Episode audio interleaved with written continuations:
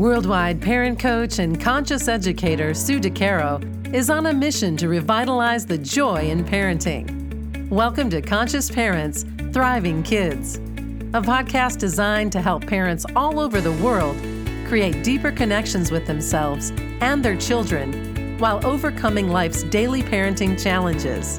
Listen in if you want to bring more laughter, love, and enjoyment to your home life. Welcome to Conscious Parents Thriving Kids, a place for all things parenting. I am your host, Sue DeCaro. I'm super excited to introduce my special guest for this episode, Janet Philbin. Janet is a licensed clinical social worker and the author of a best selling book, Show Up for Yourself A Guide to Inner Awareness and Growth. She is also a certified conscious parenting coach practitioner, a certified hypnotherapist, master on Ray energy healer, certified intuitive counselor, and a hypnosynergistic practitioner. Janet's unique eclectic style combines her years of clinical counseling, parent coaching, hypnosis, spirituality, and energy work. Her passion is helping people heal from the inside out. She is an expert in helping her clients uncover and heal the issues of the inner child, which are influencing their adult life and parenting in the present. Janet specialized in treating PTSD, infertility, depression, and anxiety. She is also a proud mom to three children. Janet, welcome. I'm so glad you're here. Thank you, Sue. It's exciting to be here.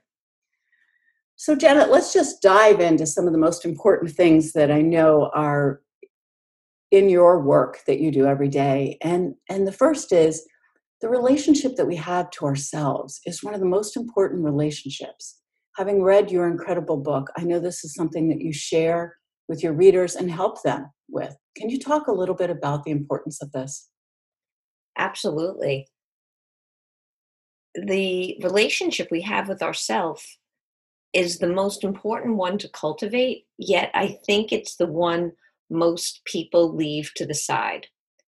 And when we leave ourselves to the side and we're always giving, giving, giving to other people, making sure other people's needs are met, it leaves us very depleted and uncared for. So it's really of the utmost importance to make sure you are cultivating that relationship with yourself. And part of doing that is paying attention to your feelings, to your emotions, to your needs, to the things that make you upset, to the things that bring you joy, and working towards finding balance in your life and finding wholeness. And when we can do that, then we are actually full with self care and self compassion. And then we have more to give to others. So, for instance, if I am not doing good self care, if I'm not meditating, if I'm not doing my own psychological work, and my children are very needy or are naggy at me, or maybe even are yelling at me on a particular day, but I am full of holes, H O L E S, and they come at me, or I perceive they are coming at me, I'm going to react in a big way and maybe yell or give out punishments that maybe don't fit the crime. And it's not because the children are doing anything wrong. It's because I have not been taking care of myself and I have no resources left to help my children effectively. So, when we do really good self care, when we really cultivate and build that relationship with ourself and take care of the self, we're actually making the self sacred and honoring the self. And that is the place to start. And that's actually why it was the first chapter in my book, because if we don't start with the self, we've we've missed the whole big first step. We have to start with the self. I think that is so beautiful how you shared that. And I, and I think it's one of the things in our society that we don't look to. We don't look first to the self and then outward. We look outward and then lastly, as most people say, you know, they feel as if self care and self awareness and the focus on the self is selfish. And as you and I both know, it's selfless because if we don't put ourselves first, we can't serve anybody else. And I, I love what you what you said in using the word wholeness. And I think that if you had one step that you could offer our listeners who have children and are navigating every day, raising children as well as focusing on themselves, what is one thing that you think is the most important step that that our listeners can focus on in developing wholeness, as you so beautifully put it? Yeah, that's a great question. One of the most powerful things I have found and that I teach my clients is to take a pause. In what the way I work, excuse me, the way I work with people, I've begun calling it the purposeful pause. And that's actually also another chapter in the book where I describe it in great detail. But essentially, it's about taking a hard stop when something is happening outside of you that you want to immediately react to. And instead, you stop, you pause for a moment or two or three or five minutes or 10 minutes. And in that pause, we tune into ourselves. We ask, okay, what is going on inside my physical body right now? My kid just threw their cup of milk on the floor the cup is now broken and the milk is everywhere. And I have a knot in the pit of my stomach. Can I tune into that knot and understand that something old inside of me is getting triggered? That maybe when I was a kid and I spilled a drink on the floor, I got screamed at or hit or shamed, and that I don't need to react to my child in the same way? So we take a purposeful pause, we take a few breaths, we tune into the body. We understand that, okay, this reaction is just coming from an old place inside of us. And we calm ourselves down. And then we can go back to the child and respond in an aligned, calm way, inviting the child maybe to help us come clean up the milk. And accidents happen and that's okay, but let's solve this problem together. And then we don't need to react at them. Instead, we respond, which is much kinder to the self and much kinder to your child because no one really wants to yell at their children. No one really wants to be reactive.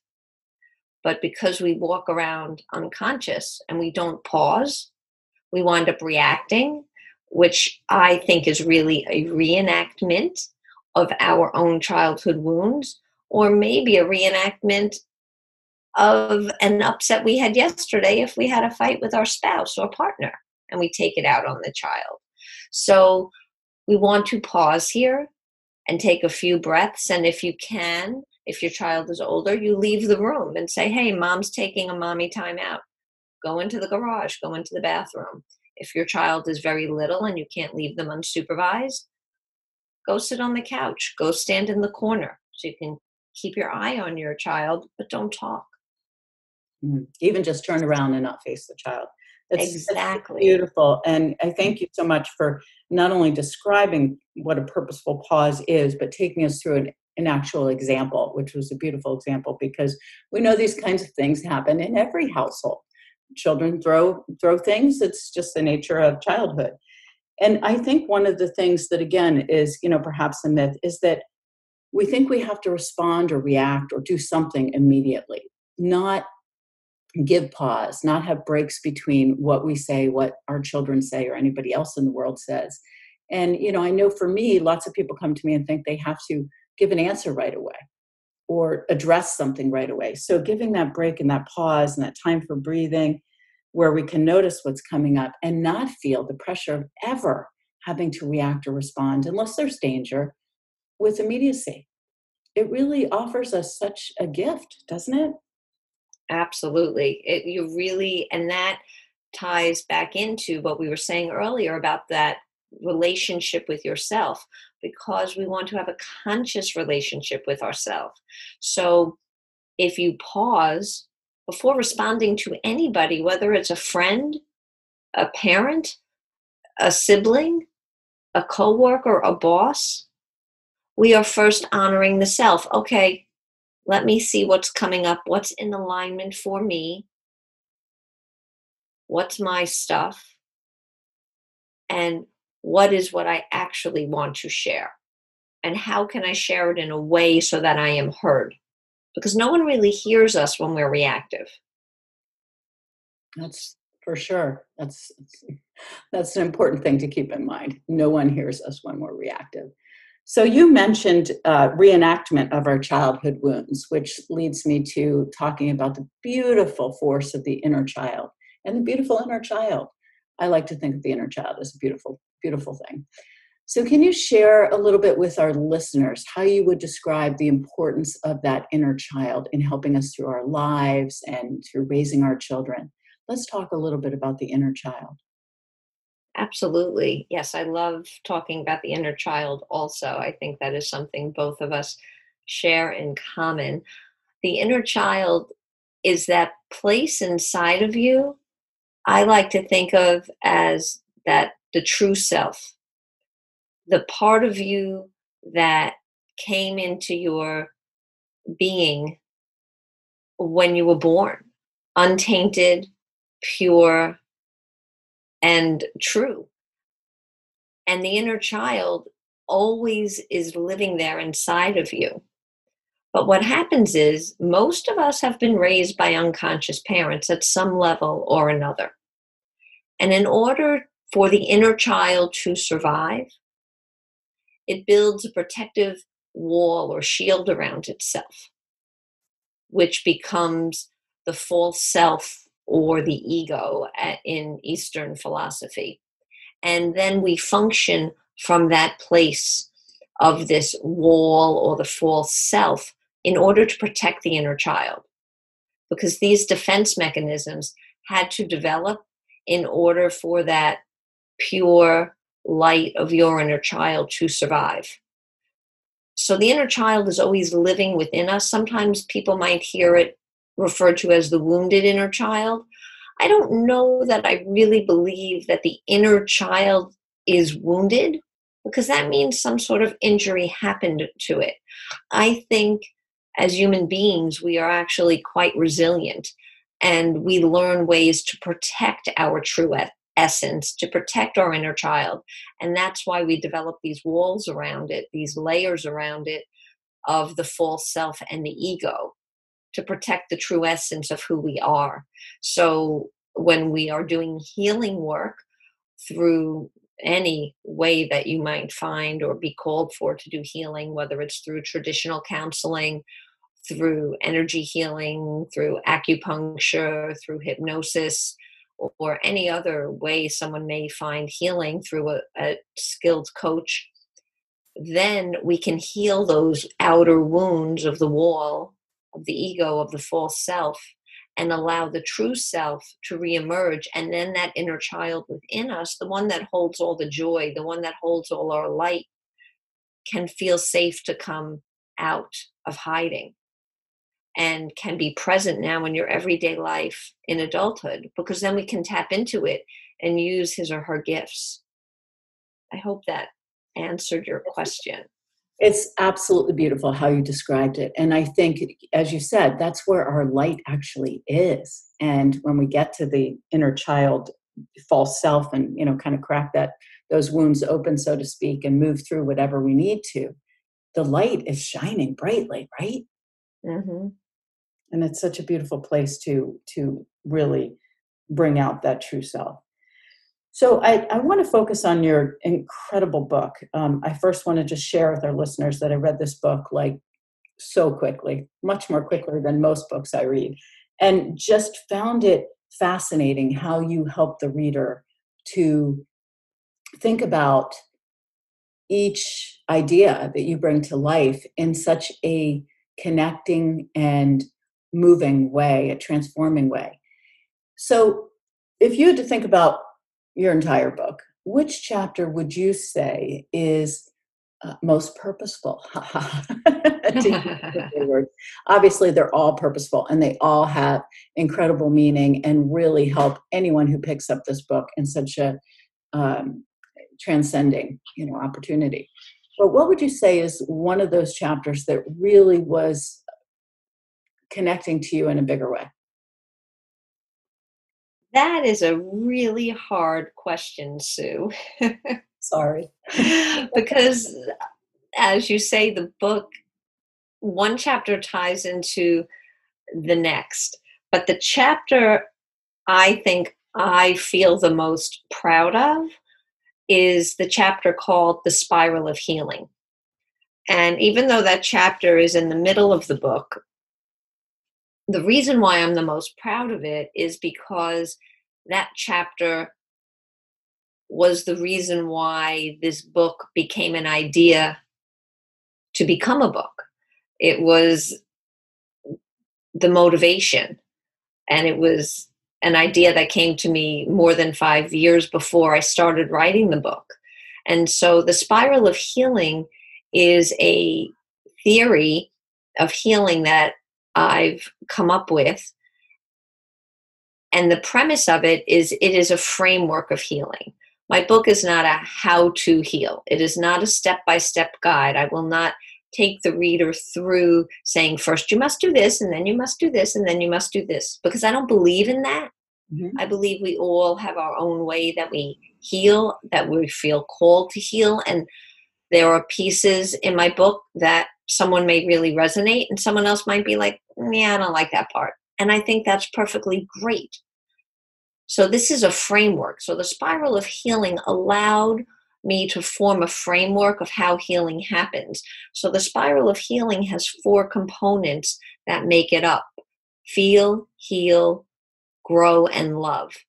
And though they are four components, they don't actually happen separately, they sort of happen simultaneously. And so, as we heal, I believe we go up this spiral. So, if you could imagine a funnel that starts narrow in the bottom and gets wider at the top and spins sort of like a tornado spiral, but I don't really like using that analogy because tornadoes are scary. So, this is a healing spiral.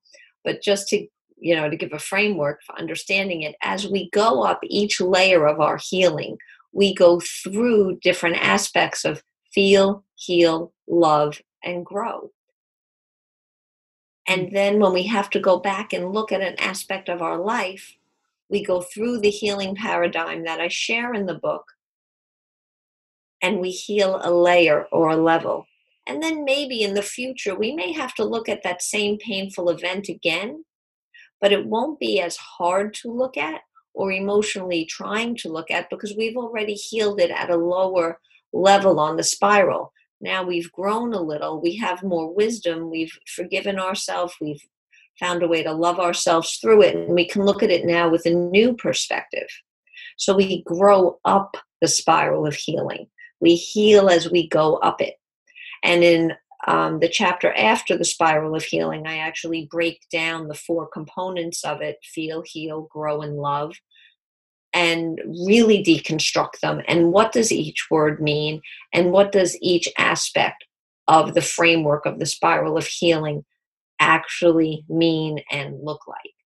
So I think that's really the meat and potatoes of my book we build up to it before that chapter, giving a lot of information. The understanding of the chakras is also very important to the healing framework that I share.